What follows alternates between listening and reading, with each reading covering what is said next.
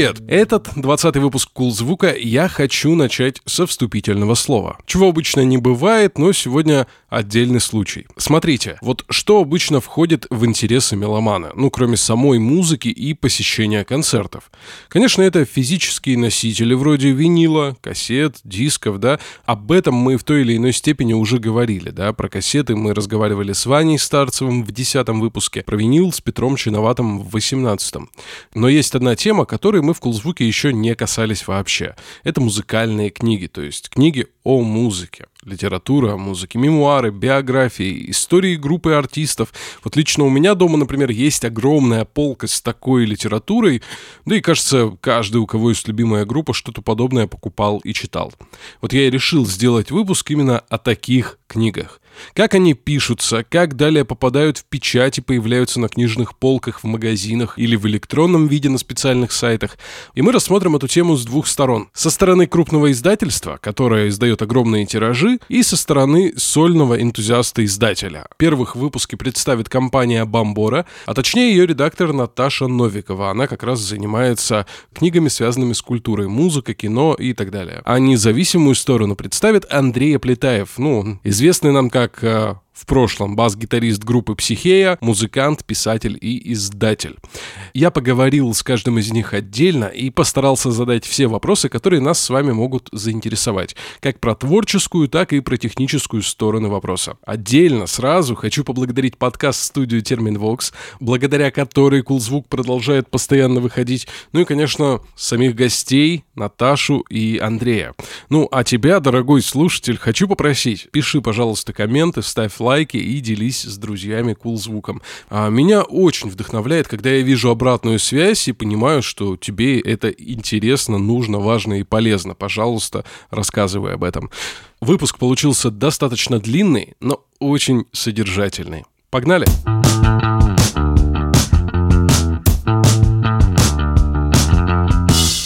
Я в Эксмо, да, сейчас нахожусь? В Эксмо. Эксмо? Почему Эксмо всегда говорю? Окей. Не знаю, я тоже говорила эксмо. Потом меня поправили на ресепшене сразу же в первый день собеседования. Такая, ой, типа, извините.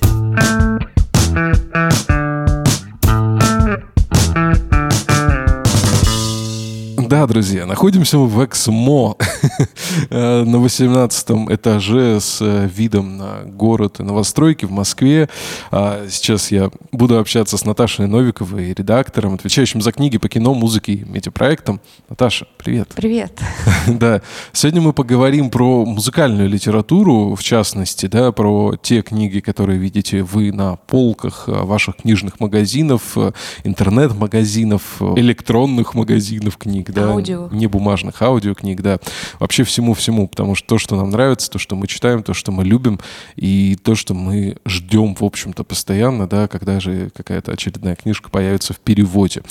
И не просто Эксмо, это Бомбора, да? да. Что а... такое Бомбора? Это же ответвление, получается, какое-то. Да, Бомбора — это импринт Эксмо, потому что в состав Эксмо входит несколько редакций, художественная, детская и нонфикшн. И мы были раньше просто редакция нонфикшн, редакция номер пять. Потом, по-моему, где-то года три назад мы решили, что мы должны получить свое имя, потому что мы самая большая нонфикшн редакция на рынке, и надо как-то называться. И выбрали название Бомбора, Бомбор — это такая волна мечты у серфингистов, которые все мечтают поймать. И мы решили, что это очень хорошо подходит, потому что ты, ну, такой на книжной волне получается. Летишь по страницам. Да, когда ты в море книг, ты хочешь покорить эту свою волну свою. Знаешь, я заметил, что Бомбора лично для меня появилась как-то так внезапно. То есть э, были, были какие-то книги, понятно, да, кто-то их где-то писал. Эксмо тоже какие-то книги выпускала по музыке. Тут бах, смотрю, одна, вторая, третья, пятая, и они у меня на полке стали появляться. Ну, потому что, что я... это? Да, да, да, что это, что это за такое вообще? А потом смотрю, оп, э, а это, оказывается, старые знакомые наши Эксмо, которые Ну выпускали... да, там в выходных данных, в общем-то, мы пишем Эксмо. Мы хотя все входим в состав большого издательства, издательства одного, но у нас у всех своя, у каждой редакции свой, свой редактор, там директор, своя редполитика какая-то. Ну, то есть мы достаточно независимые внутри, вот, внутри этой большой компании. Самое это что интересное мне, давай я так. задам тебе несколько таких вопросов, давай. которые я, наверное, всегда хотел задать касательно книг. Отлично. А вот как к вам вообще книги попадают? Э, как вы выбираете? Например, ну, в Америке, не знаю, там, в Англии, да, выходит э, куча всякой литературы, мемуары, истории, да, и как понять, а, что именно эта книга нужна нашему сейчас читателю, да, угу. ну или слушателю, любителю музыки, да, как это происходит, кто это делает вообще, что это за человек, может быть, или команда людей? А вообще книги попадают к нам двумя путями.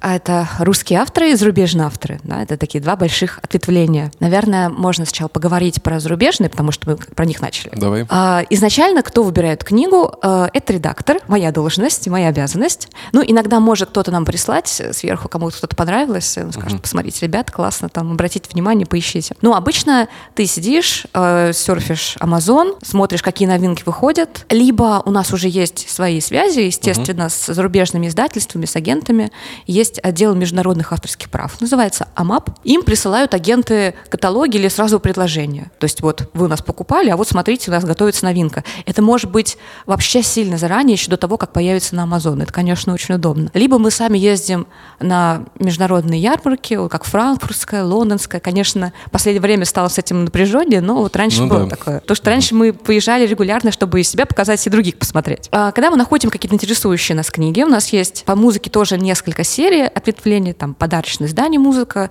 отдельно рок, отдельно большие иллюстрированные энциклопедии, например. Есть еще два коллектива у нас удостоились отдельных серий. Это Битлз и Рамштайн.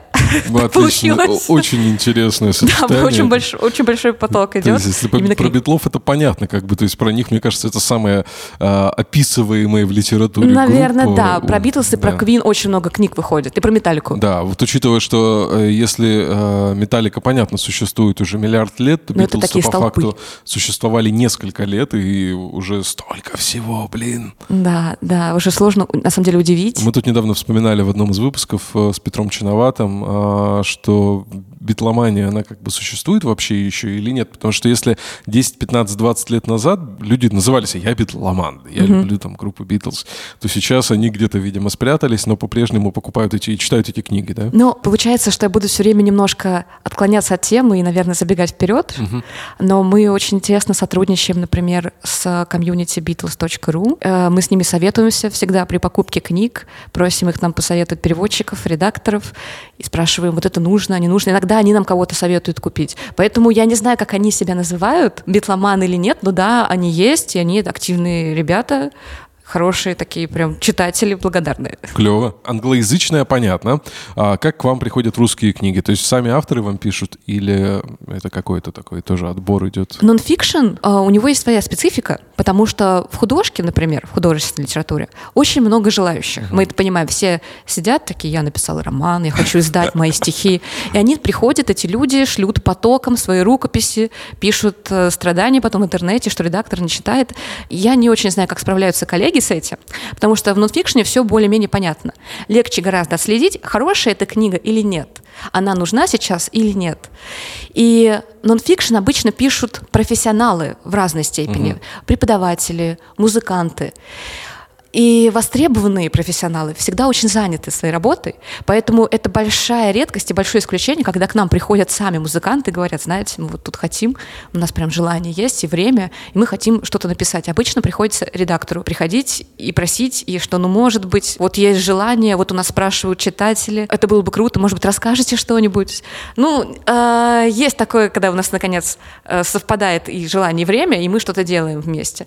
Но поэтому русский книг гораздо меньше на рынке, рынке сейчас, это даже можно заметить, переводных больше. Да, конечно. Это... Вот из-за этой специфики, потому что очень заняты люди, там у них э, концерты, у них альбомы, какие-то там сайт-проекты, им вообще не, не до этого. Ну, а тут тогда возникает, конечно же, финансовый вопрос, да, потому да. что выгодно ли а, сейчас в России музыканту там взять и написать книгу, издать ее и как-то на этом заработать, ну, например, хотя бы столько же, сколько бы он заработал там на своих гастролях. Как бы гастроли тоже всех разные, правда? Ну, понятно. Ну, плюс-минус. Э, Все равно же, э, если это будет машина времени, да, угу. вот у них там концерты, они угу. стоят столько-то денег, и их слушает там миллион людей, например, и понятно, что там, ну, половина да. как минимум эту книжку захочет купить купить. Есть а купит группа... Э, тысячи три.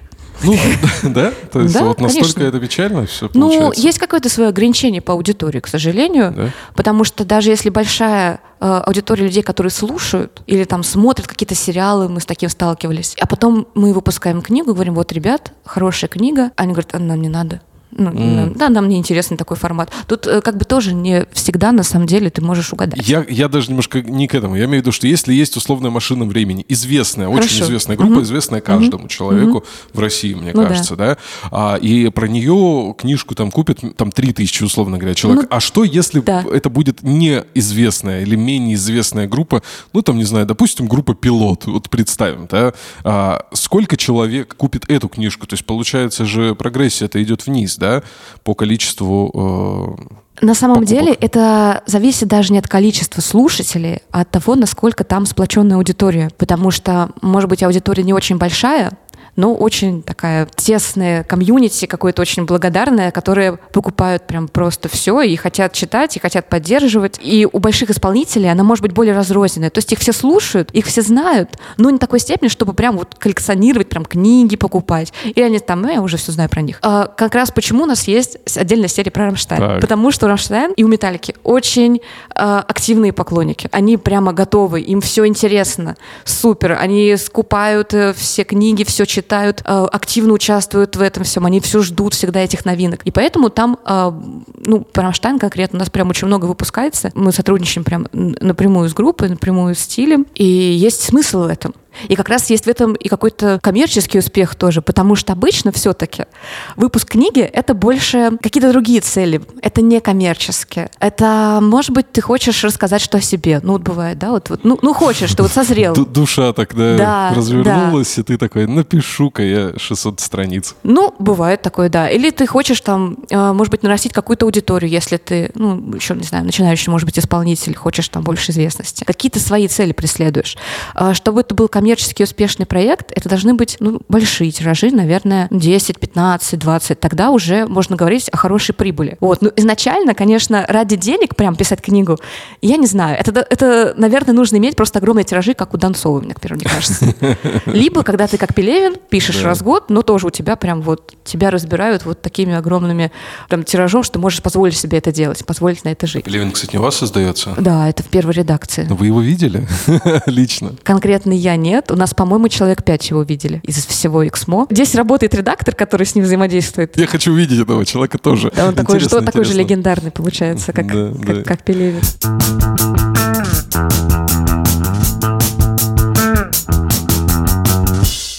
То есть, получается, книги для а, заработка, угу. ну, немножко история из вымышленных миров сейчас, ну, да? каждый раз, когда мы пишем книгу с кем-то, мы рассчитываем, что она будет успешной, ну, может быть, не мега успешной, но это наш тоже кредит доверия, потому что мы вкладываемся в ее производство и хотим, естественно, чтобы были хорошие тиражи, чтобы все это тоже окупилось, чтобы автор был счастлив, угу. читатели счастливы. Но изначально, мне кажется, автору это не должно быть ну, на первом месте у него. Потому что если я хочу просто написать книгу ради того, чтобы заработать, во-первых, мне кажется, это будет в самой книге заметно. То, что ты ее записываешь там исключительно ради коммерческой выгоды, это что за автор такой вообще? Это, знаешь, я сразу вспоминаю историю про наемных авторов, э, которые, как пишут какой-нибудь там Ольги Бузовой и так далее, да? Ну да, но тут люди понимают, что будут огромные тиражи. Ну то есть если, например, Моргенштерн выпустит сейчас свою какую-нибудь книгу скандальную, я не знаю, что он там напишет, он хороший... Куда еще скандальный? Он хороший продюсер самого себя, он да, отлично да. себя продвигает. Я думаю, его книга тоже отлично продвинется. Но он, наверное, сейчас очень занят какими-то другими вещами. Он, не до книги. он женился недавно. У него ну там... да, там теперь это быть, семья, как ну, книги. Ну, а, нет, ну почему? А потом и книга через 10 лет, я думаю, будет обязательно. Мои мемуары. Да, да, да, да. Там название будет какое-нибудь тоже специфическое. Не, которое не разрешат нам печатать на обложке, скорее всего. Если только законодательство будет, у нас будет не черная, черная э, суперобложка, и все. И Кадиллак. Да, и там будет Кадиллак. Окей, ладно. А, а какой путь э, книга сейчас проходит от э, написания, да, вот до того, как она появляется на полках в магазинах, там, опять в интернет-магазинах или там на том же Литресе где-нибудь, да? Это вообще, кстати, со временем меняется? Я думаю, что технологии, конечно, есть, которые нам помогают. Ну, то есть, если раньше мы говорили рукопись, имели в виду прямо рукопись, сейчас мы также по привычке называем это рукописью, но, естественно, никто от руки не пишет ничего. То есть человек присылает уже напечатанный текст. И если раньше там корректоры читали, например, распечатки, то сейчас все уже читают Word, PDF, там у всех есть компьютеры, это уже не нужно, это гораздо быстрее все происходит. Если кратко, что, как и вообще проходит процесс? Если это книжка иностранная, мы договариваемся с создателем, ведем переговоры, покупаем права на определенное количество времени, отдаем книгу в перевод. Очень круто, если переводчик разбирается в теме. Так не всегда бывает, к сожалению, потому что идеальный переводчик, который сам себе редактор называется, ну, то есть который такой научник, он хорошо понимает, о чем он говорит. Угу. А, но чаще всего после перевода нам нужны еще какие-то дополнительные редакторы. Это литературный редактор, научный редактор. Так бывает и с русской книгой, только там вместо перевода автор просто пишет ее. Он может присылать частями, например, то, что он написал, может сразу прислать весь блок там финальный, как мы договоримся с ним, как ему удобнее. Если нужны иллюстрации, то там тоже подключается иллюстратор. Пока это вычитывают редакторы. Мы создаем макет с дизайнером, художественным редактором. Просто иногда говорят, ой, у книжки столько редакторов. Ну, как бы это называется словом редактор, но эти редакторы делают разные вещи. Угу. То есть там литературный редактор, ответственный редактор и художественный редактор — это вообще не одно и то же. То Еще... есть один человек правит текст, второй там человек да, делает да. Э, художественное оформление, третий человек, получается, да. там э, какие-то административные вопросы может решать, Вот, да? административные вопросы у нас э, такие самые вот... Человек, без которого ничего не было бы, это, это младший редактор, его тоже указывают, кто этот человек. Это человек, который работает в 1С, помогает делать нам договоры, ага. помогает нам там заводить все в базу, сдавать выходной контроль. Это очень нужный человек. А менеджер проекта — это я, а, это окей. ответственный редактор, то есть который должен со всем этим следить, всех соединять, чтобы у нас все вышло в срок, вовремя и как надо. А научный редактор для музыкальных книг мы обычно привлекаем людей, из сообщества. У нас был печальный опыт там, несколько лет назад, когда выходили книги, и, к сожалению, перевод был ну, такой, плохой, оставлял желать лучшего. А, эти книги уже сейчас мы их либо перевыпустили, отредактированные, либо скоро перевыпустим, потому что мы там исправляем свои ошибки теперь. И мы научились на собственном опыте, естественно, на чужом опыте обычно не учатся, учатся на своем хорошо. И сейчас при каждой книге мы всегда ищем это либо музыкальных журналистов, а, либо людей прямо вот из фанатских каких-то сообществ, ну, ВКонтакте очень хорошо. Потому что никто, кроме фаната, не знает таких подробностей, например. Там люди очень дотошно вычитывают. То есть те люди, которые разбираются в жизни, например, артиста, понимают все... Да, и, скорее всего, они уже читали это в оригинале, ага. и у них это дома на полке уже стоит. Ну да, или там смотрели кучу интервью, Да, такие, которых... ой, я знаю эту книгу, это я тут, я все интервью знаю, я ага. все знаю.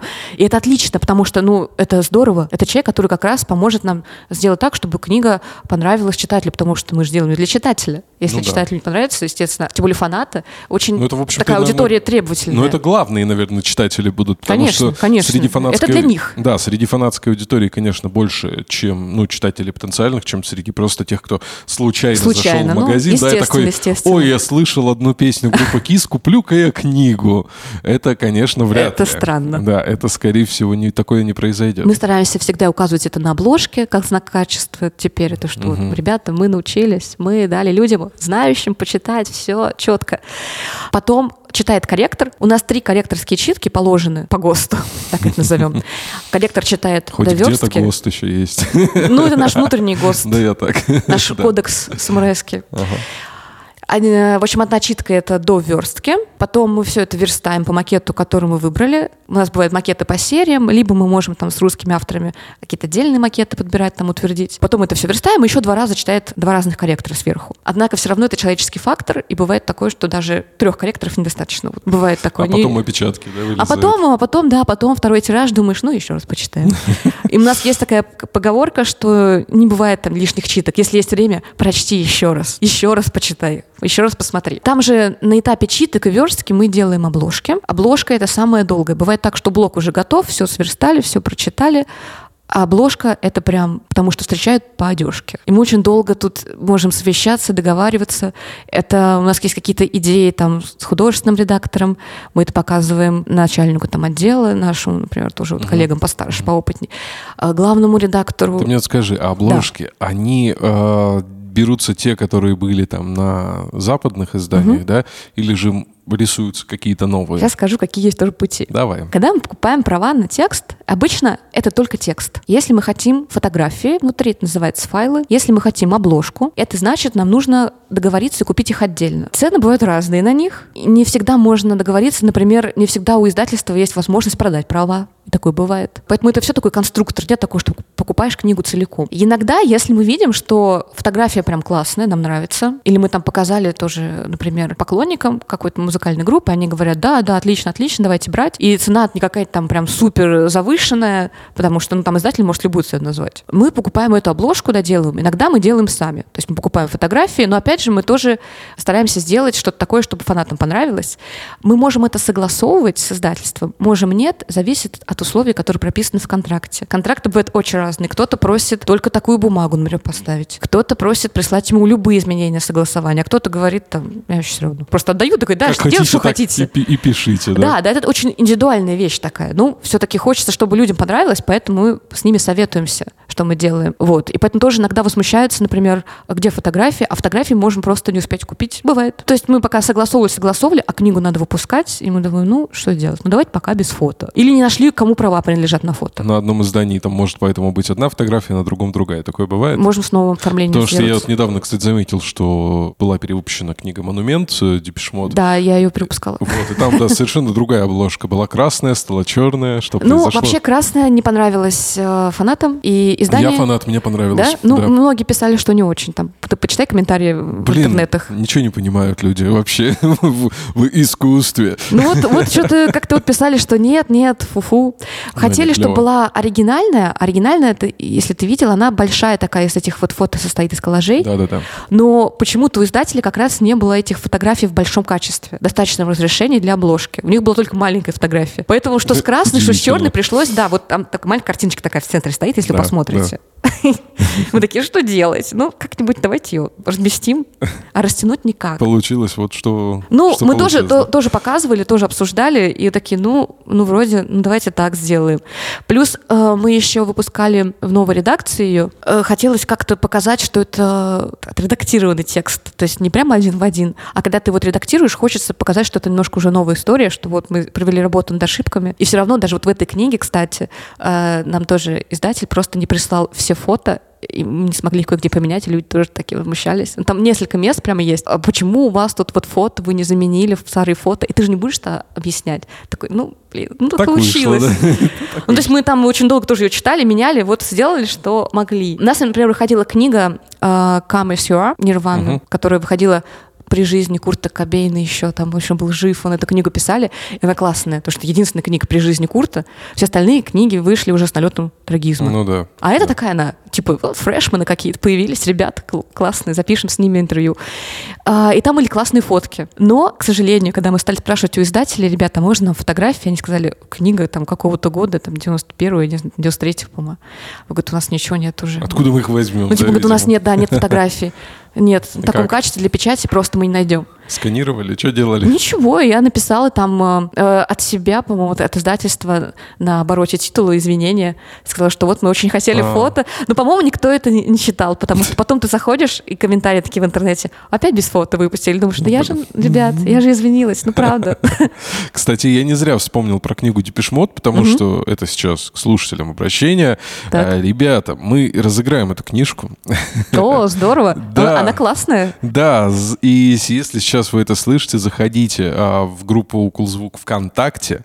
А, там будет пост а, в закрепе, вы его увидите и участвуйте в розыгрыше. Все условия будут там написаны, книга прекрасная.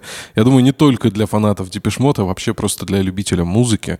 Совершенно Ну, это прекрасная. прям артефактная книга. Да, чего да. только нет, афишки, это билеты, это фото. Да, огромная вообще. Ну, она физически Отзывы, вот огромная, эти сами красивая. участники же потом Депешмот, они сказали, что, кажется, люди, которые написали, знают про нас больше, чем мы сами. Вот. Это, вот так, мне кажется, и должны писаться книги про Мы, музыку. кстати, вот когда ее уже редактировали, мы тоже сотрудничали с э, группой Депешмот ВКонтакте, там самый большой. Мы с ними общались, спрашивали, кто нам может почитать. И при выпуске книги мы договорились разыграть тоже ее в сообществе. Мы Часто так делаем. Ну, во-первых, мы как бы всегда благодарим редакторов, какие-то экземпляры им отсылаем, и всегда готовы поучаствовать с ними в розыгрыше, потому что, ну, это наша аудитория, нам же нужно им донести и рассказать про то, что книга вышла. И ребята придумали такую историю, что нужно было написать небольшой рассказ с твоего знакомства с Депешмот. И я думаю, ну ладно, ну кто будет писать? Там столько пришло рассказов. Потому что они выбирали сами, по-моему, рандомно. И от издательства просили выбрать. Мгм. То есть это должна была я почитать. И я попросила еще свою коллегу вместе прочитать. И мы сели. Рассказов было очень много. Очень много. То есть там вот... Я уже не помню сколько. Мне кажется, может быть, 70. Я думаю, господи, как я должна выбрать? То есть, ну, видно, что люди настолько любят э, прямо группу. Они... Это очень душевно было. Я чуть там не заплакала. Очень было тяжело выбирать делать, правда. Ну, Depeche Mode это такая уже русская народная группа практически. Да, да, что... там люди просто какие-то семейные у них реликвии да. уже. Такие, мы слушаем там в третьем поколении. Да, да, это, мне кажется, Россия одна из э, самых любящих эту группу стран. Так, да, так же, кстати, как кажется. и Рамштайн. А, да. Тоже у нас очень любят Рамштайн, очень любят Они это чувствуют. Да, да. Поэтому мы с ними так сотрудничаем. Поэтому Рамштайн, видимо, сделали кавер на Depeche Mode в свое время, чтобы закрепить Да-да-да, мы наложим эти слои и прям вот совсем будем в подсознании, под корки.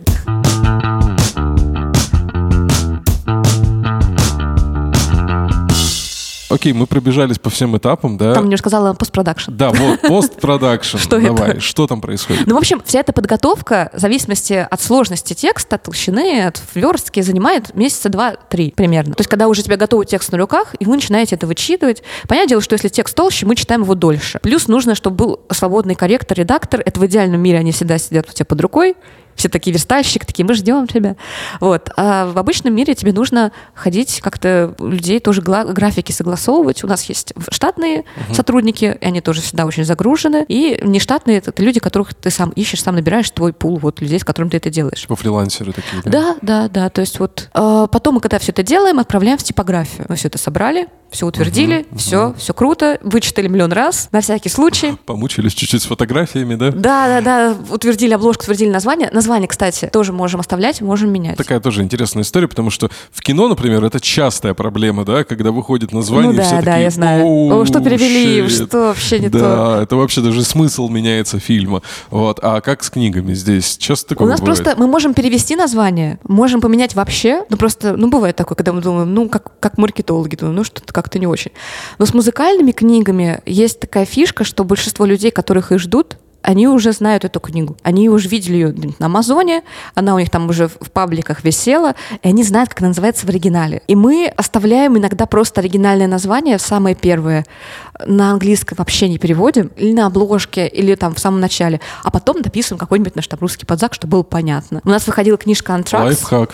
Вот там она называлась I'm the Man, и наш переводчик сказал, что I'm the Man. Я, говорит, не знаю, как это перевести. Я решила перевести «Настоящий мужик». Так мы и перевели. «Настоящий мужик» — история парня из Антракс. Но это очень близко э, к оригинальному названию. А есть некоторые такие названия, это обычно строчки из песен, их нет смысла переводить, да ты их и не переведешь. Ну, конечно, да. Это строчка из песни. Мы просто вставляем как более... дань уважения, чтобы Она понятно. будет более узнаваема даже в этом контексте, ну, да, чем да, вот а, что-то новое. Come is are, мы так оставили. Come is are. Хорошо, да, все пусть знают будет. эту песню, да. Да, потом отправляем в типографию. Мы сотрудничаем с многими типографиями, выбираем там кто по загруженности, по цене, что нам более выгодно в этот момент.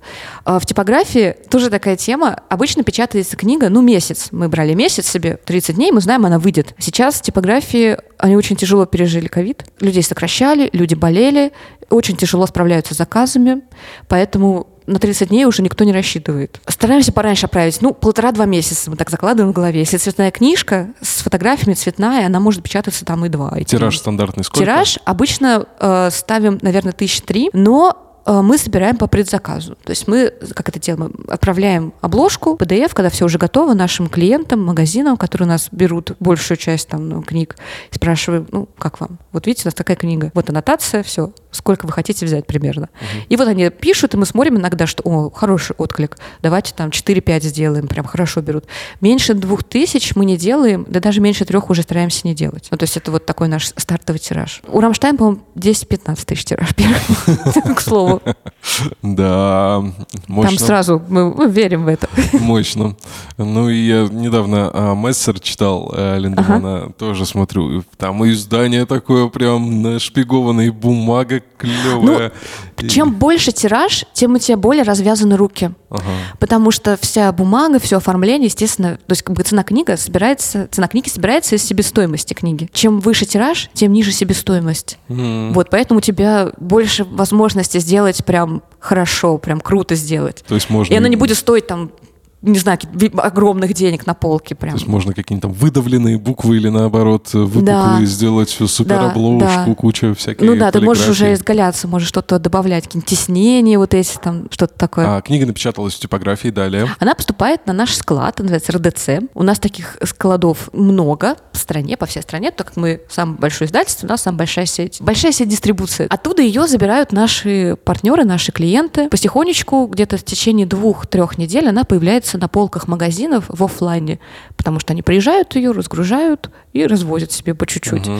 Вот. Ну, интернет-магазин есть некоторые, которые прямо со склада продают, потому что вот Book24 — это наш э, партнер, наш угу. партнерский магазин, и там появляется книга прямо в первый день продаж. Как только мы все написали, что вот книга напечатана, вот такая цена согласована эту книгу, забираете, все, в Буке можно ее купить. И в Буке же есть предзаказ. Там самые-самые прям новиночки все у нас. Вот остальные все наши коллеги тоже потихоньку разбирают, и мы сотрудничаем со всеми. Читай город — это тоже наша сеть, наши партнеры. Ну и какие-то небольшие региональные сети, какие-то VIP-магазины, типа подписных изданий или э, Москвы, или МДК. Мы тут как бы со всеми дружим. Ну то есть книжка уходит по магазинам, а дальше мы уже ее да, забираем Да, если это есть русский автор, мы обычно обсуждаем какое-то продвижение, какие-то мы можем встречи устроить, интервью провести, чтобы было вот э, создать событие, то, что книга вышла, все-таки это праздник. Ты написал книгу, это ну, не, скажешь, не у каждого такое происходит в жизни, это надо как-то вот презентовать, чтобы люди узнали про это, и тебе было приятно. Забыл спросить, а какой у тиража, mm если мы говорим в цифрах, это если в среднем, давай попробуем какую-нибудь цифру назвать сейчас, так. а, может быть, стоимость этого тиража, вот мы полгода, по сути, вот ты сейчас называешь в среднем так, полгода, ну, может, быстрее работали над этой книгой, mm да, писали вы ее, делали, редактировали, печатали, развозили по магазинам. А сколько денег на это уходит? Много, много денег уходит, правда. Ну, ну да я и... хочу приблизительную какую-то цифру услышать. А, это сложно сказать на самом деле, потому что э, мы когда ставим цену, ну то есть мы смотрим затраты, например, на полиграфические услуги, угу. на материалы, на оплату там всем людям, людям, которые работали над этой книгой. Хорошо, да, давай я упрощу задачу. Да. Переводная книга, э, допустим, там 350, там 400 страниц, средняя же так, так получается, так. Э, без каких-либо понтов, э, просто черно-белая обычная бумага бумага, обложка, а, вот, книжка такая. Сколько она может стоить в конечном счете для издательства? Я обычно смотрю на себестоимость экземпляра. Угу. Хотя присылают и весь тираж. Ну, он как-то так, я сразу смотрю на экземпляр. Там, ну, может быть, полмиллиона. Ну, сложно сказать. Это уходит на производство книги? Ну, в целом, да. Ага, да. Ага. Ну, такие цены где-то примерно. Окей, мы поняли. Становится понятней. Ну, а если, смотри, сейчас к вам придет молодой автор, так. да, ну, там, не знаю, вокалист... Музыкант. Да, ну, музыкант. Вокалист какой-нибудь э, не очень сильно известной группы, ну, известной в районе, не знаю, Садового кольца в основном, да, такая хорошая андеграундная группа. Вот он так. говорит, я хочу написать книгу. Так. Точнее так, я написал книгу, угу. она у меня есть. Угу. Давайте ее издадим. Э, вы будете этим заниматься, или вы скажете, товарищ, иди, пожалуйста, там, ну, как-то сам реши. Ну, мы посмотрим. Просто мы всегда предупреждаем людей, что э, специфика большого издания — это все-таки работа с массовыми тиражами, uh-huh. с большими. Ну, то есть есть э, Выргород, есть другие хорошие издательства, которые готовы издавать гораздо более маленькими тиражами и готовы сотрудничать с такими узкими более темами. А мы все-таки стараемся брать что-то вот на массу слушателя. Uh-huh. это не хорошо, не плохо, да, это факт. Поэтому если у него не очень большая аудитория, то ну, мы можем попробовать, но обычно показывает практика, что выпускаешь 2000, продаешь тысячу, а остальная тысяча лежит на складе просто у угу. тебя, вот, к сожалению. Есть группа, которую я обожаю, она известна за пределами Садового кольца. А что это за группа? Это группа Акуджав. Знаем, да, такую Я группу. очень люблю Акуджав. Угу. Я фанат прям бешеный. А, но я понимаю, что как бы даже вот, ну, вот мои ребята, они вот, ну, не дотягивают, не дотягивают. Вот я, как редактор я не готова их взять а как человек я их очень люблю. Ну, время нужно еще. Я думаю, что лет через 5-10 э, это может быть вполне Ну да, мы все ждем, когда будут Моргенштерн, вот эти все люди, когда все напишут наконец свои мемуары, не знаю, Мне кажется, если, если говорить про Акуджав, это надо просто стихи Вадика издавать. Э, я очень хотела, потому что Вадик пишет вторую книгу, у него выходила первая книга, причем к первой книге ему иллюстрации нарисовала девушка, ее отец работает у нас художником в Эксмо. Я так обрадовалась, думаю, о, какие все знакомые, все свои.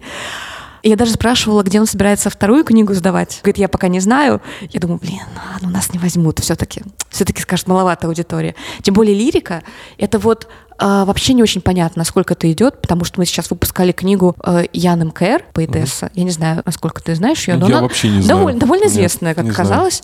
Знаю. Да, у нее очень такая как раз аудитория, очень прям сплоченная. И мы выпустили уже 6 тысяч тиража, и люди отлично берут, очень любят стихи Яны. Интересно. Яна молодец, она крутая, сплотила всех. Но это не то, что Яна хороший поэт, а те люди, у которых не берут книгу, плохой поэт. Это тоже очень зависит просто от того, как ты, может быть, общение с твоей аудиторией выстраиваешь. Что ты делаешь делаешь, там, куда ты ходишь. Ну, это вообще не от этого зависит. Но при этом есть Пелевин, который ни с кем не общается и пишет Есть. книги каждый год. Пелевин создал про себя миф, он уже Да. все, он ходячая легенда. Да, да, это легендарный человек. Ему, мне кажется, ему можно раз в год просто рассказ выпускать, и его Да. также будут с полки сметать э, и те Да, там деньги. уже скажут, это перформанс, он специально так сделал, он хотел нам сказать что-то. Да, 70 страниц чистых, и на последнее Да, да, да, какое-то это, это специально, чтобы мы задумались о ценности слова. Ну, мне кажется, да, это уже тот уровень, когда ты можешь позволить себе многое.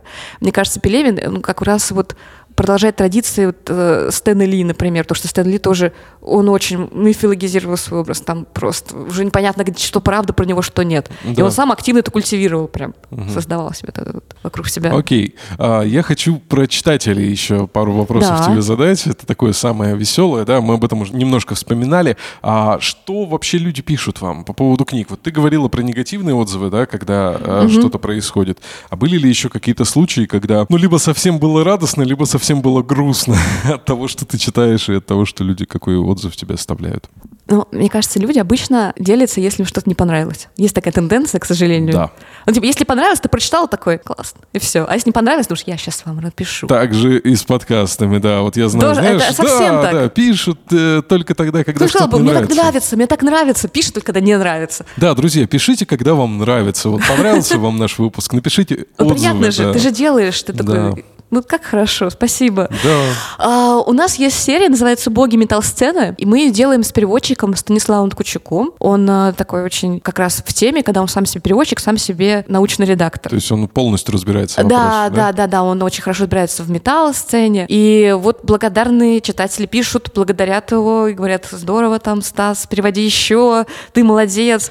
А, И даже было такое, что я так радовалась, наверное, как мать за ребенка называется, потому что ты как бы всегда где-то в тени. То есть благодарят, ну, редактор мало кто благодарит, редактор тоже только ругают, если что. Куда редактор-то смотрел? Да куда же я только не смотрел. Вот. Вот ты знаешь, извини, как, у звукорежиссеров бывает в бытности работы непосредственно звукорежиссером на проектах. А, Если все хорошо, то звукорежиссеру никто ничего не скажет. Конечно. Но если хоть что-то не так, виноват всегда звукорежиссер. Это сразу всплывает, естественно. Ну, такая специфика, понятно. Вот, и у Стаса было день рождения недавно, и его подруга заказала ему поздравления. Я забыла, как называется этот сервис, где можно там знаменитостям писать, какую-то там денежку перевести, они тебе записывают поздравления, прям реально. И она как раз вот у Скотта Яна, Скотта Йена, как кому потом привычнее, у солиста группы Антракс заказала поздравления. И я когда это увидела, я так обрадовалась, потому что она ему сказала, что он переводчик его книги, его автобиографии, он там то, что «Эй, man, I'm so glad, you know, наша книга вышла там в России, так круто». Как вот как меня как будто поздравили, тоже очень порадовалась. Думаю, отлично, как хорошо. Он говорит, а у меня дома стоит на полке, я думаю, боже ты мой. Вот, и люди пишут хорошие отзывы, пишут, правда, пишут, но реже, потому что это же надо сесть, написать. И, наверное, нужна какая-то прям очень сильная эмоция, чтобы ты сел, и вот обычно это негатив, да, тебе прям вот что-то выбесило, и ты написал про это. Ну да, потому что негатив, он более э, такой, как бы сказать, он направлен вовне, а позитив, он как будто где-то Ну, такой внутри там, тебя. да. У тебя поднялось настроение, тебе хорошо, да. Но я ничего против не имею негативных отзывов. Просто хотелось бы, чтобы их было примерно... Поровну ну, хотя хотя бы, бы, да. Чтобы ты видела это, потому что ты же делаешь, и ты видишь продажи, и, естественно, продажи — это показатель успеха книги. Ну, например, очень нравится работать на ярмарках, как ММКВЯ проходит, на нонфикшене, потому что ты можешь об- общаться с людьми вот так, наконец-то их послушать. Но негативные отзывы — это хорошо. Это тоже хорошо, потому что я обычно такой сумасшедший редактор, который, если может, всегда отвечает людям. Ну, в интернете я всегда пишу. Я смотрю отзывы на книги, там по хэштегам ищу, там в Инстаграме, ВКонтакте. И если люди... Вот, кстати, в Инстаграме люди часто пишут хорошие отзывы. Ну, в постах, потому что это другое. Они ведут блог, и я им тоже пишу, типа, спасибо. Или объясняю что-то, тоже у них бывают вопросы, и я вам всегда им рассказываю. У нас недавно человек написал, почему книга стоит дороже бутылки водки. Хороший вопрос. Ну, А ну, че- ну, человек не знает, откуда ты знаешь, же, да? действительно. Вот, я пришла там, объяснила, написала вежливо, естественно, то, что, ну, человек сказал спасибо, я понял. Пойду за водкой. Вот, да. А так обычно, если есть какие-то, к- ну, критика, там, вы что-то, вот опять же, бывают какие-то печатки или еще что-то, я прошу прям на почту прислать или так просто собираю, и мы это по возможности всегда правим. Ну, мы же люди, все равно книгу делают очень много людей, ее не делают роботы, а человеческий фактор, он такой. Ну, то есть идеально не получается делать ни у кого, иначе бы это прям какой-то был такой мир какой-то утопический. Ну да, да. Это... Ты можешь стремиться к этому, можешь стремиться делать хорошо перепроверять себя, перестраховывать, но все равно когда-нибудь день что-нибудь. В стремлении и живем, как говорится, да? Да. Слушай, а, ну и в завершение я хотел бы тебе задать такой вопрос а, касательно вообще в целом литературы бумажной, потому что много раз, особенно когда появились там электронные книги, когда появился интернет, торренты, все стали сливать, а, Ага. сканировать а, и хранили, да, бумажную уважаемый литературу, коллектив. говорили, что ну все, как бы книги уже никому не нужны, все уже и так с ними понятно, это а, скоро их перестанут издавать, печатать, и все будем читать электронные документы Word, да. На самом деле, насколько сейчас это все живо, ну, слушая тебя, я понимаю, конечно же, что да, что все это живет, вот, но и- изнутри, вот скажи мне взгляд, не хороним мы литературу Ну, бумажную? нет, нет, нет. Иногда у меня спрашивают знакомые, когда я, когда я говорю, что я работаю в издательстве редактором, они такие, что книги кто читает? Я думаю, ребята, да если вы не читаете, вы не представляете, сколько читают книг. Потому что, э, несмотря на то, что рынок цифровых электронных книг растет, аудиосегмент растет, не во всех направлениях. В искусстве, например, аудио не очень растет. Это больше бизнес и саморазвитие людям, ну или художку слушать привычнее вот так. А искусство это такое вот тебе хочется это полистать, чтобы тебе это было прям в руках. Потому что это, когда ты покупаешь книгу любимой группы, это ну такая покупка, да, это же не просто ты хочешь узнать что-то про нее, ты просто вот хочешь, чтобы она у тебя была. Особенно если, если это автобиография, да, с Да, оригинальной да, да. обложкой, красивая. И даже, например, я как редактор, ну, месяц от месяца не сходится, потому что план у нас может меняться, но примерно, примерно мы выпускаем где-то 5, 7, 10 книг в месяц. Ну, это очень неплохо. Это один редактор. А ты видишь, у нас тут какое 20-этажное здание. Ну, то есть книг выходит очень много, и они не уходят в никуда. Мы допечатываем тиражи, очень большой оборот. И у нас не такая читающая страна, как, э, может быть, как Америка или Европа. Там гораздо лучше рынок себя чувствует. Там и цены другие. И, наверное, люди реально зарабатывают прям хорошие деньги на книгах. У нас не так все хорошо, но я не скажу, что плохо. Люди читают, да. Покупают книги прям вот. И бумажные книги любят больше, чем цифровые пока. Окей, ну это приятно слышать, э, потому что я сам большой фанат именно бумажной И я. литературы, да. У меня большие дома полки э, с автобиографиями, всевозможными историями и прочим, прочим, прочим. Желаю вам и дальше хороших тиражей, а, замечательных а, авторов Спасибо. и прекрасных читателей. Спасибо большое, Наташа Новикова, редактор Бомборы, здесь сегодня в Кулзвуке. Меня зовут Артур Кулаков, как обычно. Спасибо. Спасибо, спасибо большое. Пока-пока.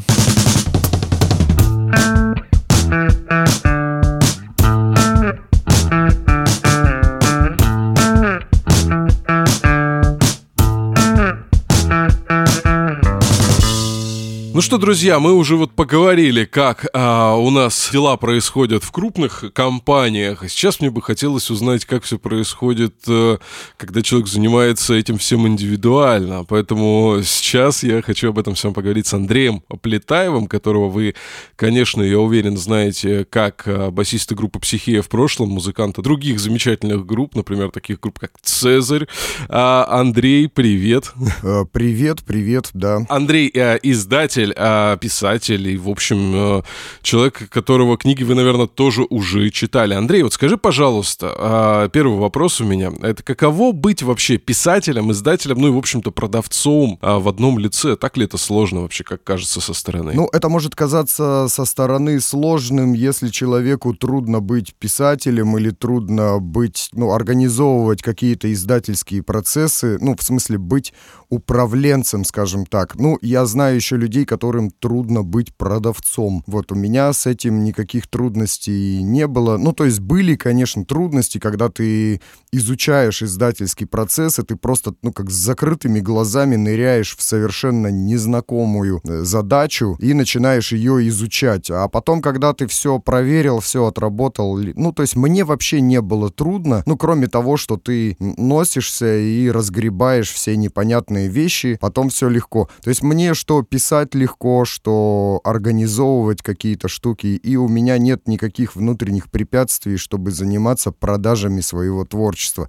Я знаю людей, для которых это, ну, вообще само по себе торговать, для них это сложно, ну, какой-то внутренний барьер. У меня ничего подобного нет. Мгм. Мне стесняться нечего. А, скажи, вот, а почему ты, э, когда написал книгу, не пошел в крупное издательство и решил этим заняться сам? Да, почему же не пошел? Конечно же пошел. Когда я написал книгу, и, ну, то есть э, она была написана, и мы занимались, надо было заниматься вопросом издания. Я тогда ни черта вообще не знал, был э, жутко амбициозен, а, лез ко всем вообще, кого я просто мог найти, до, до кого дотянуться, кто хоть как-то был с этим связан, потому что я не понимал, что такое издательская среда, книжный бизнес. Для меня это, ну, как я уже говорил, ну, темный лес. Ну да. Вот. И меня вот это вот э, кривая любопытство вывело на издающего редактора, или как это правильно сказать, я не знаю, Елена Яковлева, в общем, крупный специалист в этом книжном бизнесе. Она на тот момент э, работала в, в издательстве АСТ. Ну, и я подумал, что, ну, вот, в общем, мой масштаб, потому что, повторюсь, был дико амбициозен. И пош- пошел на переговоры в эти высотки, которые Москва-Сити, с которыми все любят фотографироваться. И там случился первый разговор, и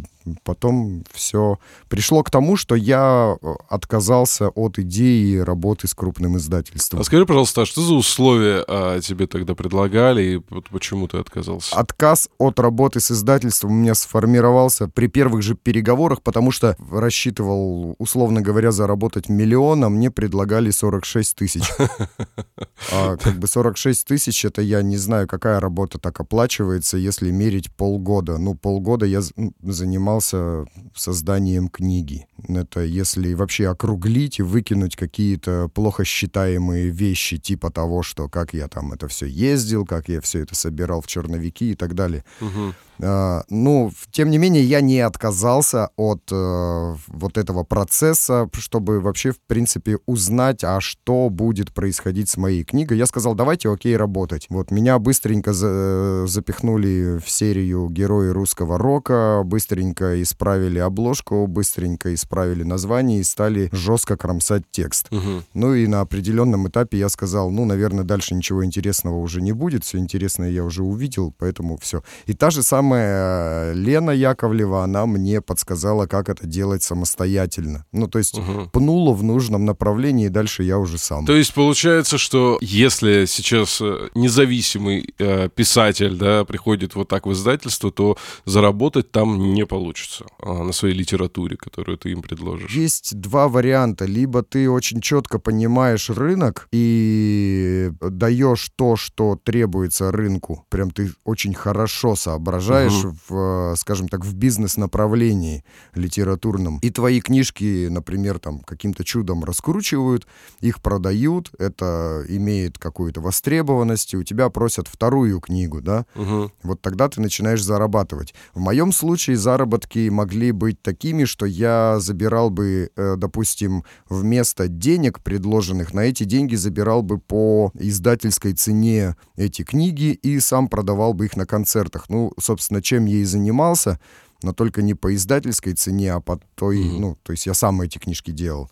Вот, это был такой способ заработать. И там заработок увеличивался, ну, скажем так, там, типа в пять раз в таком случае. Мгм. Но это тоже, ну, ну 200 тысяч, да, ну вот. И, и на этом все. Ну, в моем случае на этом бы все до следующей книги, которая мне тоже бы принесла условно 200 тысяч. Ну, блин, да, это получается такая цифра, которая вообще никак не окупает ни весь писательский процесс, не приносит никакого-то дополнительного профита, да, который бы, наверное, хотелось здесь получить. Потому что помимо того, что это творческий процесс, Ну, это еще и бизнес-процесс.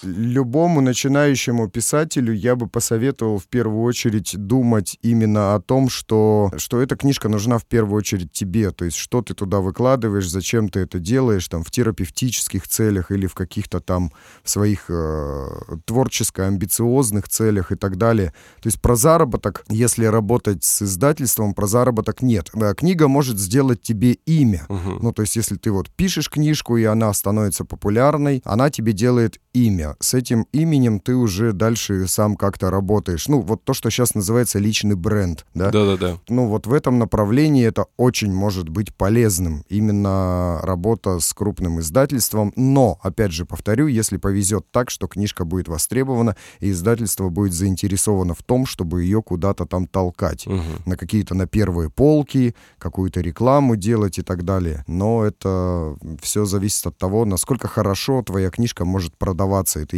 единственное, что интересует издательство. Никакого культурного вклада они не, не, не будут создавать. То есть это не их задача совершенно. Окей, я вот так хочу немножко, знаешь, сейчас перескочить во времени, а, потому что ты человек, заставший поколение ЖЖ, ты начал писать, насколько я помню, именно там, да? Да. А, по твоему мнению, вот сейчас, э, так посмотря назад, ЖЖ это вообще клево было или, ну, такое способ просто как-то, как, как ты уже выразился, терапевтически что-то писать, или это действительно была клевая платформа? Которая нам нужна? Ну, она в свое время была очень популярной, и, разумеется, это было клево настолько, насколько ты мог с этим совладать. То есть многие же очень здорово э, даже зарабатывали с помощью ЖЖ, ну, то есть там показывая себя. То есть это была площадка для того, чтобы показать себя аудитории. Угу. Это было во времена, когда никаких соцсетей еще не существовало. Можно там обсуждать ЖЖ как типа хорошие это было платформой, нехорошей. Там у многих людей много претензий к Live Journal именно как к платформе. Для меня это все было какими-то непонятными разговорами, потому что я, когда туда ворвался с помощью Виталича, я вообще не понимал, как что работает. И мне просто была нужна страница, где я буду писать то, что я хочу писать. То есть как-то, ну, и иметь э, фидбэк, какую-то обратную связь с аудиторией. Для меня это было супер важно. Вообще, когда э, я переехал в Питер, Мгм. и мы очень много проводили времени в полигоне, и там, э, ну, ты такой, типа, пустите меня проверить почту за компьютер.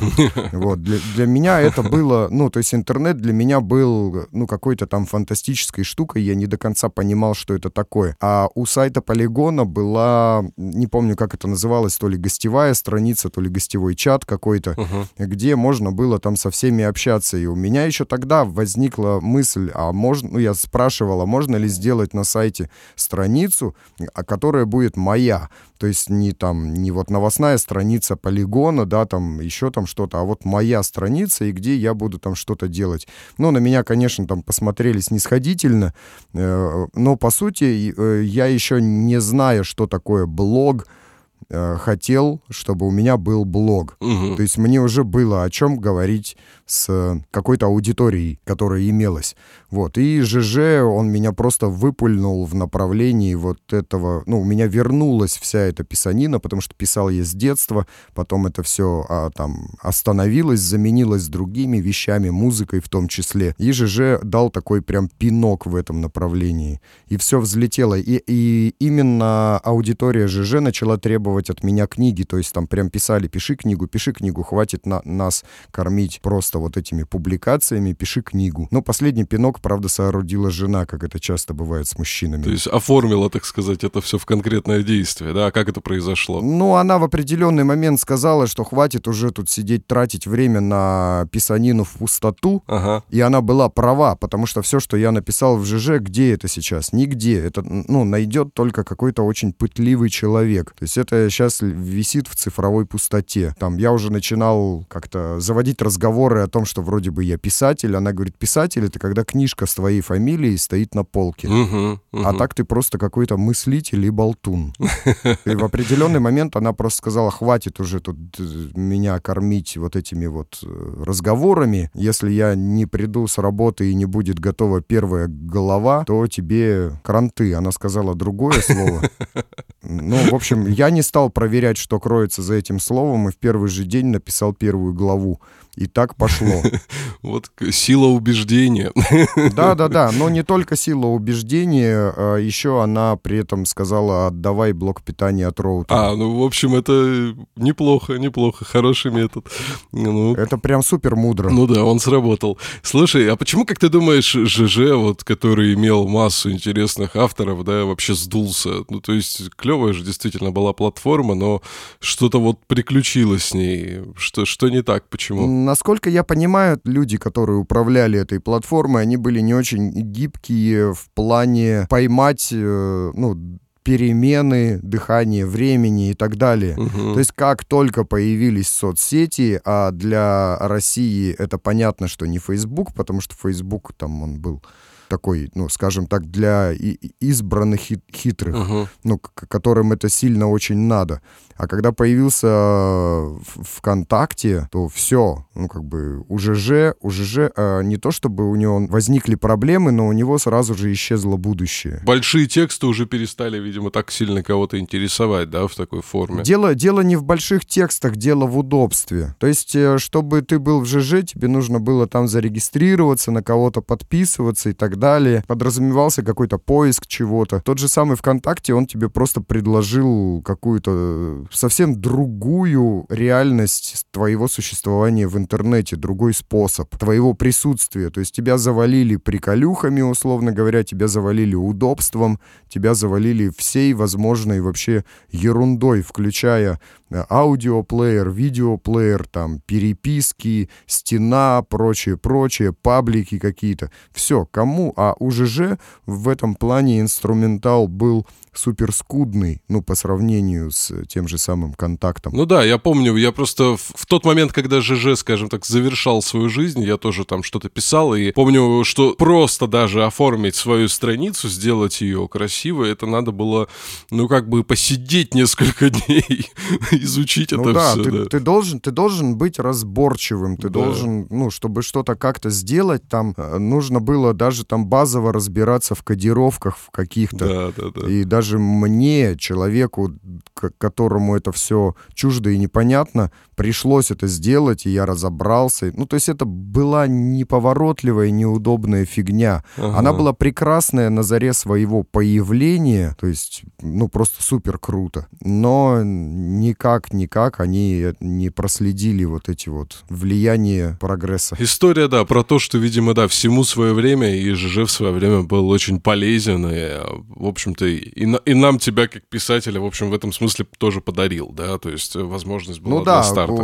весь, весь наш вот этот вот разговор и все мое присутствие в студии, оно, ну, можно сказать, что благодаря ЖЖ произошло. И вообще все, что со мной сейчас происходит в жизни, это во многом благодаря ЖЖ.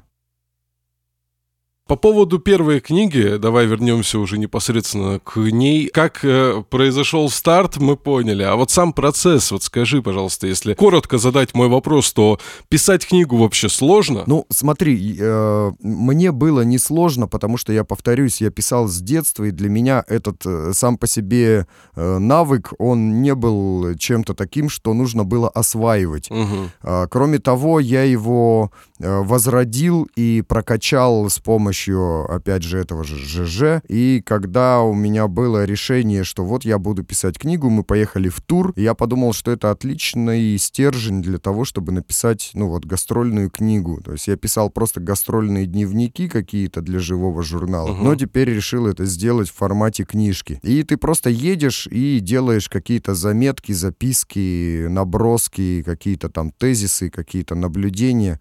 Все это записываешь. Ну и потом я это благополучно забросил, потому что я лентяй, и меня надо пинать. А когда мы через э, три года поехали в следующий тур, я подумал, что это идеальная вторая линия, которая переплетается с первой, и вот тут вот, ну, хороший такой э, художественный прием сравнение, как оно было и как оно вот сейчас. То есть одни и те же города, одни и те же обстоятельства, и, и, но только с разницей в три года. И опять ты пишешь. То есть едешь и пишешь, едешь и пишешь. Вот у тебя тетрадка, ручка, вот у тебя смартфон. Мгм. Ты как тебе удобно, так ты и фиксируешь какие-то свои размышления. Потом это, правда, превращается все в целый ящик бумаги и в какую-то гигантскую кучу э, вот этих заметок в телефоне, и это надо все... Ну, потом начинается именно вот этот э, э, технический процесс, то есть ты собираешь это все в какой-то порядок. То есть, типа, сначала было творчество, а потом началась работа, да, вот на этом этапе, когда тебе приходится уже, да, приводить все в кучу? Да, или... да, нет, это по большому счету это все время творчество и работа. Ну да, например, там собрать черновики в стройный порядок, это уже, ну, техническая задача, потому что ты просто сидишь и переписываешь бумагу в документ в компьютере, э, проставляешь даты, проставляешь города, ну, какую-то там восстанавливаешь структуру, а потом ты опять это редактируешь, переписываешь, дополняешь какими-то воспоминаниями, и все это, перемешку все это происходит. В разговоре с Наташей из Бомборы мы говорили, что к работе над книгой очень много людей привлекается, да, но это вот в крупной компании, да, есть редактор такой, редактор такой, их несколько человек, а вот ты кого-то привлекал еще к работе, когда книга уже была написана или в процессе? Ну, разумеется, да, то есть я, это опять же, там, как в случае с, с Леной Яковлевой, которая, угу. как выяснилось, моя землячка, и вообще мы жили с ней в одном дворе, но не могли быть знакомыми, потому что там 10 лет разницы в подростковом возрасте, это, грубо говоря, невидимые друг другу люди.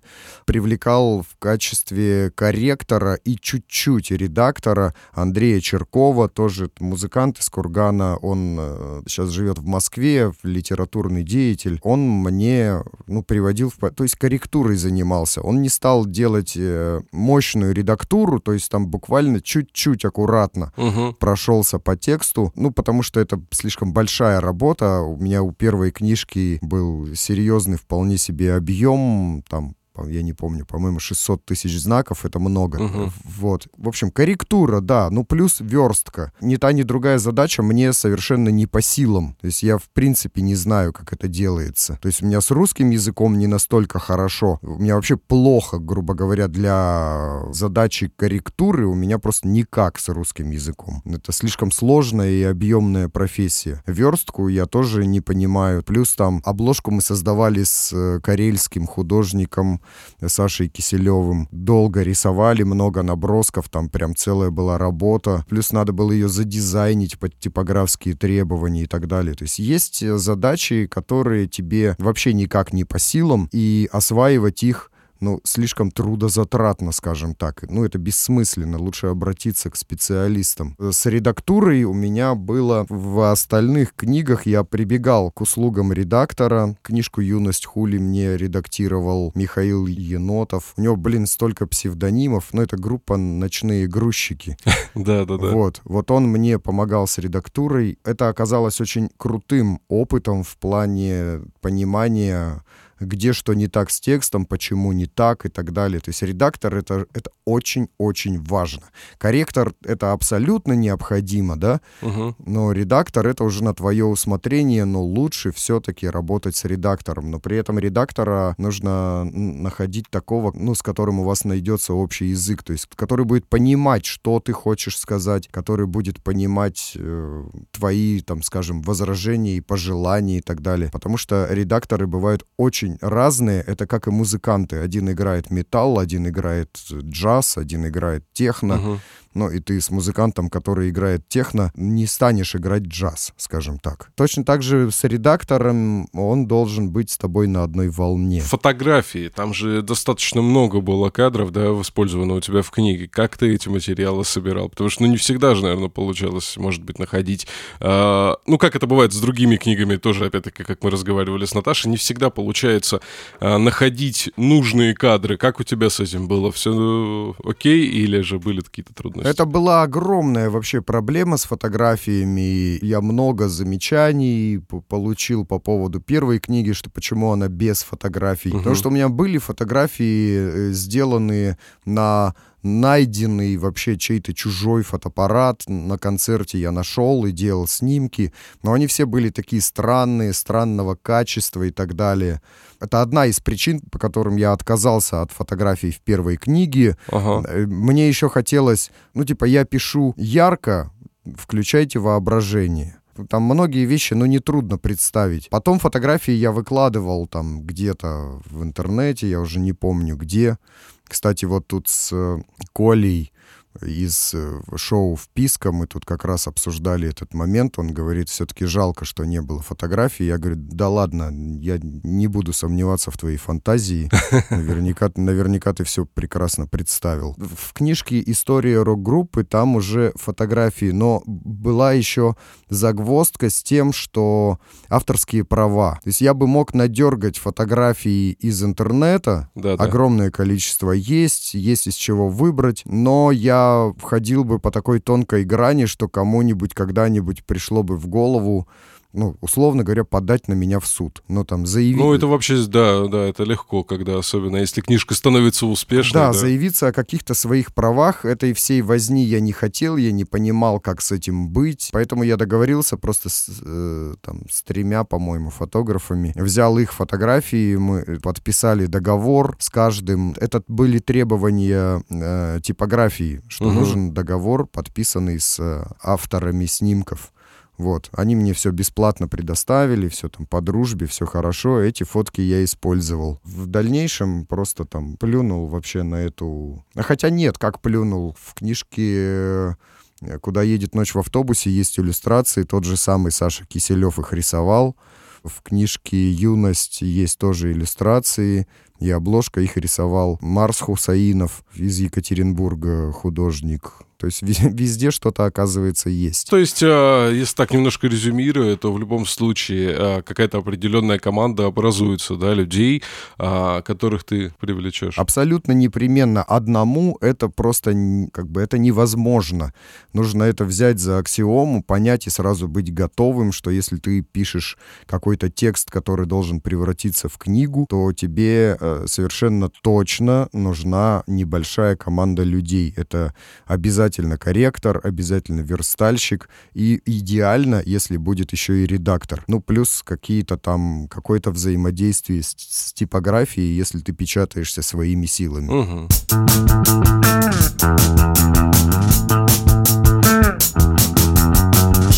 Как физически после того момента, как э, все у тебя уже было готово, на свет книга появлялась? Вот что это был такой за процесс? Как ты организовывал печать, э, организовывал продажу, ну, вот все остальное. Ну, с печатью, опять же, меня в правильном направлении толкнула жена. Она сказала, просто садись, ищи типографии и рассылай э, коммерческое предложение. Ну, то есть заявку на вот такой-то расклад. Напечатать вот такую-то книжку. Я там сколько-то дней потратил на вот на поиск этих типографий, разослал этот свой заказ, мне присылали расчеты, они разнились там буквально в три раза даже иногда. И если бы это касалось стоимости, скажем так, 20 э, тысяч, да, и там 20-60 тысяч, ну это примерно рядом. А напечатать э, большой тираж — это совсем другие цифры, и когда они отличаются в три раза, ты просто сидишь, их охочешь от этих, э, ну, как бы предложений. Вот, в итоге я нашел типографию, пришел к ним, сказал, я ничего не знаю, ну вот дайте мне какую-нибудь книжку, какую вы печатаете, а я скажу там, что вот мне вот нужна такая-то обложка, такая-то бума- бумажка. То есть я просто, я пришел к ним такой наивный лопух с кучей вопросов. Вот э, тоже хороший совет, не стесняться задавать профессионалам вопросы. Не нужно стесняться того, что ты не разбираешься. Если ты не будешь задавать вопросы, ты так и продолжишь не разбираться. А если начнешь э, выяснять все, то очень быстро у тебя многие вопросы отпадут, и с тобой станет гораздо проще работать. Угу. Вот. Не нужно э, стесняться своего дилетантства, потому что, ну, это все... Любая сфера, так или иначе, с которой ты впервые сталкиваешься, она для тебя непонятна. Очень хорошо мне помогло то, что я, когда написал уже книжку, я договорился тоже, опять же, через там какие-то там цепочки знакомств о том, что опубликуют отрывки на Фурфур. Угу. Тогда был он очень популярный, сейчас, по-моему, не работает этот сайт. Да, да. Закрылся проект. Вот, у меня там что-то как-то очень сильно скакнули просмотры, ну, при, прилично, то есть я там типа там 50 тысяч просмотров там за довольно короткое время Потом я публиковал еще какие-то отрывки у себя, то есть очень ярко подогревал вот этот вот интерес. Мне там товарищ один помог снять видео. Ну, то есть подготовка к, к релизу была довольно обстоятельной. И когда я запустил предзаказ, а стоимость тиража, надо сказать, для меня была, ну, как бы совершенно неподъемной. Угу. У меня таких денег, ну, не водилось вообще. И когда я объявил предзаказ, мне необходимую сумму накидали за двое суток. Я вообще предзаказ, Офигеть. предзаказ э, объявил на два месяца. Ну, то есть это два месяца, это был срок примерно вот этой всей предпечатной подготовки. Угу. А мне накидали ее за два дня. Это было все тупо на карту, и у меня телефон пиликал просто круглые сутки без остановки. Вот этими вот смс-оповещениями о том, что тебе пришел там как платеж. Ну, то есть э, комьюнити, грубо говоря, сработало здесь э, очень клево, да? Это называется подогретая аудитория, да. То есть я, во-первых, э, ну, несколько лет ЖЖ, не будем сбрасывать со счетов. Угу. Я всех приучил к тому, что я могу писать интересно. И, и люди, ну, как бы сами требовали этого. Во-вторых, вот это вот рекламная кампания. И мне не пришлось ни, нигде там искать деньги, как-то их там собирать. Я пришел, просто от, отдал их в, в типографию, и мне напечатали этот там огромную кучу книжек. И ты приезжаешь в типографию и видишь просто палеты с пачками книг, и тебе выдают сигнальный экземпляр на подпись, а ты стоишь, смотришь и думаешь, мне это снится, Блин, что ли? Ну, это кайфа, наверное, очень клевое ощущение, я так полагаю. Фантастическое ощущение. Ну, реально ты немножечко теряешься до легкого головокружения. А потом э, у тебя начинается другая работа, ты занимаешься рассылкой книг. И у меня, например, был самый рекорд. Э, я отправил 96 бандеролей за один Охренеть. раз. То есть ты приходил на почту, да, и вот э, рассылал самостоятельно своими руками все эти книги. Да, да, да. Встаешь в очередь и, и рассылаешь их. И просто ходишь, ходишь, ходишь, ходишь, ходишь, ходишь, ходишь без остановки на почту. Тебя там уже начинают любить и ненавидеть. Ты продолжаешь ходить. А когда когда у меня было 96 книг, я не помню, что это за книжка вышла. Просто с женой сразу поехали на главпочтамт, потому что 96 книжек у тебя ни на одном почтовом отделении не примут э, за раз. И мы туда вытащили вот эти вот кучу сумок. Мы выглядели как какая-то цыганская семья на вокзале. И нас отправили в отдельное окошечко, и там это все там, за два с половиной часа оформили, отправили. Ну, то есть вот у тебя такая работа, ходишь, отправляешь книжки. Ну, это круто.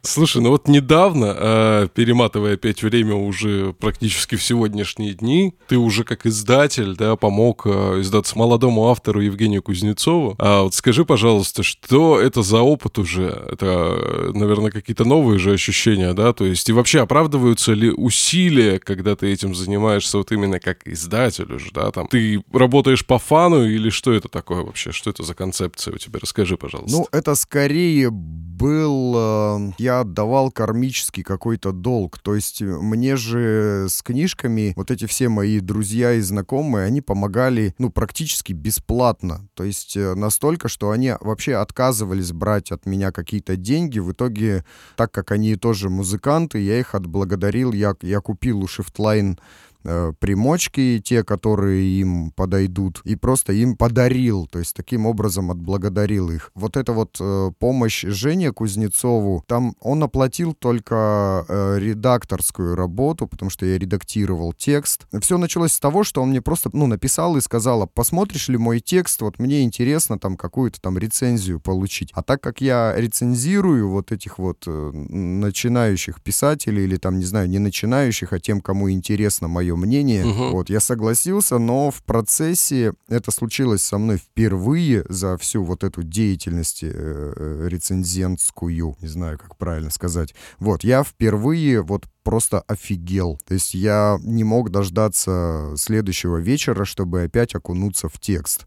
Вот, и я ему сказал, слушай, я тебе помогу, любым вообще образом, чтобы эта книжка случилась. То есть, если будешь идти в издательство, я тебе подскажу, что и как, как с ними разговаривать, как это будет работать, чего ждать, чего не ждать. В итоге у него с издательством там, я так понимаю, ничего толком не получилось. И я ему говорю, ну вот можно сделать это своими силами, я тебе помогу. Говорить как о каком-то коммерческом проекте нельзя. То есть там я ничего на этом не, ну, как, не заработал, как типа вот я издал книжку, и это мне принесло денег. Нифига подобного. То есть это, это просто был такой кармическая отдача обратно плюс культурный вклад. И вообще мне было интересно, э, осилю я или не осилю вот этот процесс. Хотя я его уже осиливал, я помогал до этого полностью проконсультировал издание книги Саши Растича из группы «Седьмая раса». Ну да, совсем я забыл про нее, тоже же ты с ней работал. Да, да, книжка на качелях, да, я там тоже сделал все для того, чтобы она случилась. Там было все понятно с той книжкой. То есть вот Саша, он, у него есть аудитория, книга выйдет, она стопудово будет реализована, то есть э, загодя успешный проект. С Женей Кузнецовым тут уже немножко другая работа, ты просто начинаешь показывать человека миру. Ну, плюс э, было огромным подспорьем то, что я его показал своей аудитории, потому что но у него своей аудитории практически нет. Ну вот давай, да, поясним еще для, на, для нашей уже аудитории. Э, Женя Кузнецов, э, он кто он, музыкант, просто автор, чем он занимается? Слушай, он был и музыкантом, он сейчас, по-моему, там, я не знаю, оставил, не оставил попытки заходить в стендап, он э, ведет э, английский разговорный клуб, какой-то такой многостаночник, реально очень интересный чувак, то есть разносторонний, с, э, сумасшедший, при этом вменяемый, способный на результаты, скажем так. По-моему, 300 экземпляров был тираж, и он уже э, с его стороны весь реализован. У меня было несколько своих экземпляров, буквально там, не помню, там штук может быть 20. Ну вот у меня там лежит, наверное, там 6 книжек осталось. Переводная книга Дэвида Ганна, тоже недавний твой совершенно опыт, да? Угу. А, во-первых, скажи, пожалуйста, как эта книга к тебе попала? А, и как получилось, что ты решил э, ей заняться, как э, ее переводили, и что тоже, что это был за процесс, потому что опыт, я так понимаю, для тебя тоже совершенно новый. Да, тоже не похожий опыт, потому что с автором никак не пересекаешься. Мне написал переводчик, то есть в первую очередь этой книжкой занялся Дима Баев. Э, он э, связался с Дэвидом, он управляет какими-то русскими ресурсами группы, ну, фанатскими, Угу. Вот. И он с ним связался, говорит, давай я переведу книжку, мы ее издадим, там, что продадим, там, отправим тебе какие-то деньги и так далее. То есть это такой чистый энтузиазм. Угу. Вот, и он э, написал мне, что подскажи, что делать, как быть, и можно ли это сделать твоими силами. Ну, у меня тут э, элементарно просто амбиция сыграла, что нифига себе издать книжку музыканта с мировым именем. Э, ну, то есть это, конечно, не Фред Дёрс, да, там, но тем не менее. Плюс сама по себе книга меня тоже впечатлила. Это это самое маленькое, что я могу об этом сказать. То есть она просто меня порвала. И, разумеется, я хотел приложить руку к тому, чтобы этот текст стал доступен русскоязычному кластеру э, там поклонников группы или там любителей просто музыкальных этих автобиографий и так далее. Я редактировал перевод, потому что он его просто перевел, а я уже доводил его до какого-то более художественного состояния. Ну, чтобы не было так сухо, да, чтобы не звучало просто как переведенный текст. Да, да, да, потому что э, в английском языке фразы выстраиваются таким образом. По-русски так не говорят. Русский человек никогда не скажет «я пришел ей сообщить о своей печали». А ну это, это, условно говоря, так дословно звучит перевод фразы. У американцев звучит так, когда они хотят сказать «я пришел рассказать ей, что мне взгрустнулось». Трудно немножко велась эта работа, потому что э, Дима там отстаивал очень много каких-то формулировок, опираясь на то, что, ну ведь Дэвид написал именно так. Чуть-чуть поборолись друг с другом. Но, тем не менее, вот полагаю, что получилось все-таки. Отчасти, но все-таки хорошо. Окей, скажи еще, пожалуйста, желающим приобрести книги и Жени Кузнецовой, и Дэвида Ганна, и, возможно, твои, в том числе, если у них еще их нет, где можно их э, приобрести сейчас? Э, что касается Кузнецова и Дэвида Ганна, там остались буквально последние экземпляры. Э, Женю я сейчас сейчас пытаюсь склонить к тому, чтобы э, начать продавать электронную версию, хотя он поступил иначе, он, короче, куда-то на букмейт, по-моему, он выложил вообще в бесплатный доступ ее. М. Единственное, что ее, ее нельзя оттуда То скачать. есть можно почитать на сайте, электронную да? версию. Но прочитать, прочитать ее можно, да. А что касается Дэвида Ганна, это нужно... Ну, можно написать мне, я отправлю к Диме. У меня там этих книжек осталось тоже, там, может быть, там штук 8. У него побольше. Насчет электронной версии мы никак с ним еще не разговаривали, но я думаю, что нужно будет продавать и ее.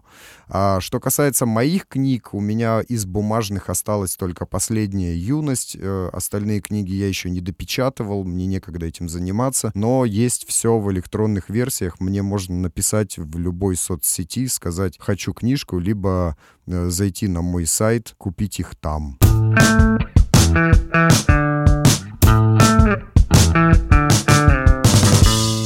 Но у меня еще к тебе есть пару вопросов. Э, Первый, это такой, у нас есть стандартный такой наш вопрос э, подкаста «Кулзвук», который я задаю в конце выпуска про три любимых песни прямо сейчас, но я тебе э, задам его немножко иначе, раз разговор у нас про книги.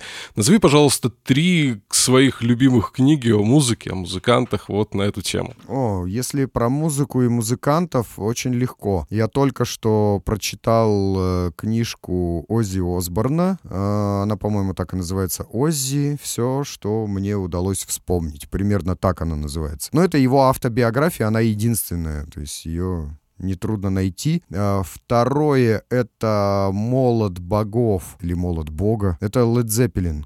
Это не автобиография, это какой-то журналист собрал все-все-все-все-все, со всеми, всеми, всеми, всеми поговорил и написал книжку, которая просто отрывает башню. То есть ну, там невероятные вещи совершенно. Ну и третий, а, это книжка Алексея Рыбина «Кино с самого начала». Она меня в свое время, ну, просто поразила, там, я ее читал, не знаю, наверное, раз 20. Единственная вообще книжка, которую я столько раз перечитывал. Я три раза ее читал, я сознаюсь тоже. 20 не читал, но три читал. Ну, он- она меня прям вот э, сломала. Если говорить о том, что из литературы меня по-настоящему толкнуло к написанию э, книг, то, наверное, это вот эта книжка. Она очень простая, очень крутая, очень захватывающая. Ну, плюс я ее читал в, в ту горячую пору, когда я был таким ярким просто киноманом. Ну, для меня там Цой прям кумир и все такое. Окей, слушай, ну очень клевый список. Ози Осборн, кстати, у меня лежит на очереди уже на полке. Очень тоже хочу его почитать. Но Вот после с Оззи Осборном у меня, кстати, была очень странная история. Мне подарили эту книжку перед концертом на корабле в Москве, по-моему, в 19-м, а мне кажется, даже в 18-м году. И с тех пор ее прочитала, наверное, человек 20. То есть сначала ее прочитала моя жена, потом прочитал вся ее работа, потом прочитали все наши друзья. И даже когда я ее дочитывал, она то и дело уходила к кому-то читать. И когда у меня сейчас э, гостила мама в августе, э, она в определенный момент тоже забрала ее и Офигеть. прочитала. То есть мне эта, эта книжка очень сложно в этом плане далась, но я ее отправлю в дальнейшее плавание. На нее уже маленькая очередь А выстроилась. ма- маме понравилось? Да, очень понравилось, и я даже застал ее в какой-то момент. Она сидела в моей комнате и на, на большом телевизоре на хорошем звуке смотрела концерты Black Sabbath. Офигеть. Это сильно, это сильно.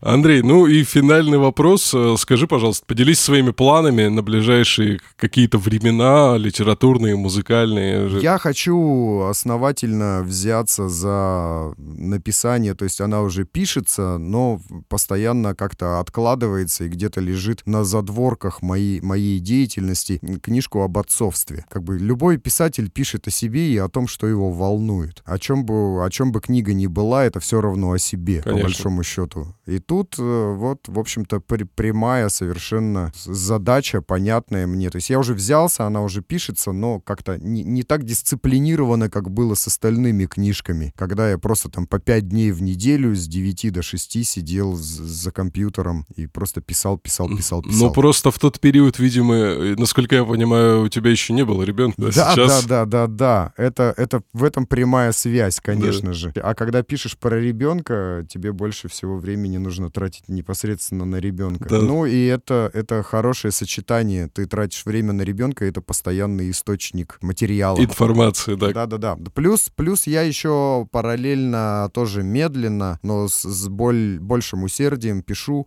курс о том, как, в общем-то, написать книгу, там, расписываю все задачи, все проблемы, все действия, которые нужно делать в правильном порядке, как это издавать самостоятельно, как это издавать не самостоятельно, как, с какими страхами и каким образом бороться, какие есть там простые способы решить какие-то нерешаемые, скажем так, проблемы и так далее. То есть такой обширный курс, который поможет, ну, что мне постоянно задать задают кучу вопросов, как вот это, как вот это, как вот это. А на это не ответить. Это, это слишком огромный вообще объем знаний. И я подумал, что, ну, лучше написать курс. Блин, круто. Это, это будет действительно супер полезная литература, потому что таких аналогов сейчас на русском языке современных, в принципе, не так много, да. Ну, что, я могу тебе пожелать только в этом успехов, пусть все книги напишутся, и пусть э, будут и новые, и дальше, и новые идеи, новая литература, и чтобы в руки тебе попадали хорошие книги и почитать, и так далее. Музыка клевая. Спасибо, Андрей, тебе большое. Очень сегодня был замечательный разговор. Да, спасибо. Да, класс. Да, друзья, подписывайтесь, пожалуйста, на Кулзвук во всех соцсетях, если почему-то еще не подписались. Подписывайтесь на соцсети Андрея. Ну и до встречи в следующем выпуске. Меня зовут Артур Кулаков. Со мной был Андрей Плетаев. Пока, до скорого. thank you